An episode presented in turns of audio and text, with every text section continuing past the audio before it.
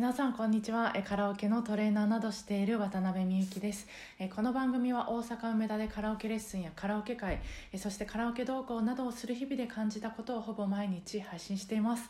えっと今日はあの私が最近いいなって思った声についてただこうベラベラ話すだけの回です。よければ、えー聞いていってください。あの絵本作家の五味太郎さんっていう方いらっしゃるんですけど最近またあの五味太郎さんの絵本がちょっと気になってていろいろあのググってたら YouTube でね五味太郎さんがその話してる動画見つけたんですよ。でいやもういい声だなと思ってあのまあ今回今日話す内容って全部まああのツイッターでつぶやいてることなのであのツイッター見てくれてる方にはちょっと耳にタコな話になるかもしれないんですけどそうまず五味太郎さんの声がすごくいいなと思って。で声も好きなんですけどその話すテンポとか、えーまあ、例えば一つの文章を話してる間のその音程のその動きとかその声の厚みの変化なんかがまあす素敵だなと思って。まあその言われてる内容とかも私はすごく好きなのでそういうのも影響してるのかなとは思うんですけどまあすごくなんか声とか話し方が素敵だなと思いました。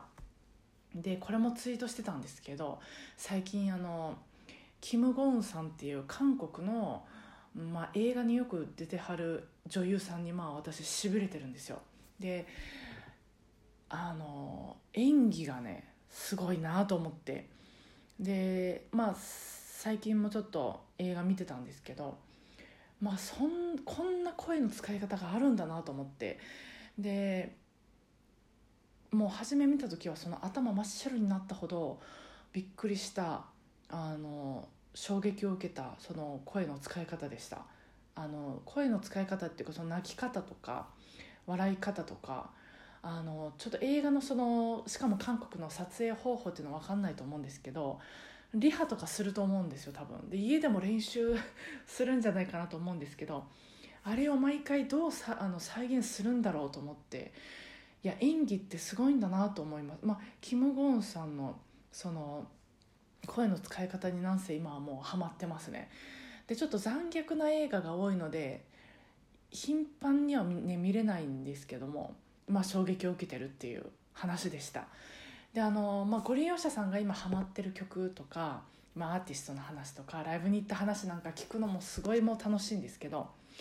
あのこれもちょっと少し前にえツイッターでもつぶやいてたんですけどそのご利用者さんからね今この曲ハマってるんですってこう教えてもらってあの酒井優それその曲が酒井優さんの「ファイトキス」っていう曲やったんですけどまあこれが超かっこいいんですよね。もうピアノもあの、まあ、もちろん酒井優さんの歌もいいんですけどピアノともうベースもドラムも特にあのドラムが私はもう聴いてて気持ちいいかっこいいんですけどイントロ2秒でも聴いただけでしびれました。あやばいやばいと思って。リズムが超かっこいいなと思って今もよく聴いてます、まあ、こんな感じで今日はちょっと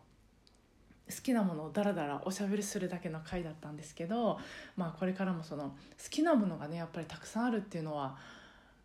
いいなと思ってありがたいなと思ってます。これからもなんかその好きなもので、えー心を動かしてる人でありたいなと思うしまたそういう好きなもので心を動かしてる人のお話もたくさん聞きたいなと思ってた一日でした、えーそれでは皆さん今週もご機嫌なカラオケライフをお互い過ごしていきましょう。今日もお疲れ様でした。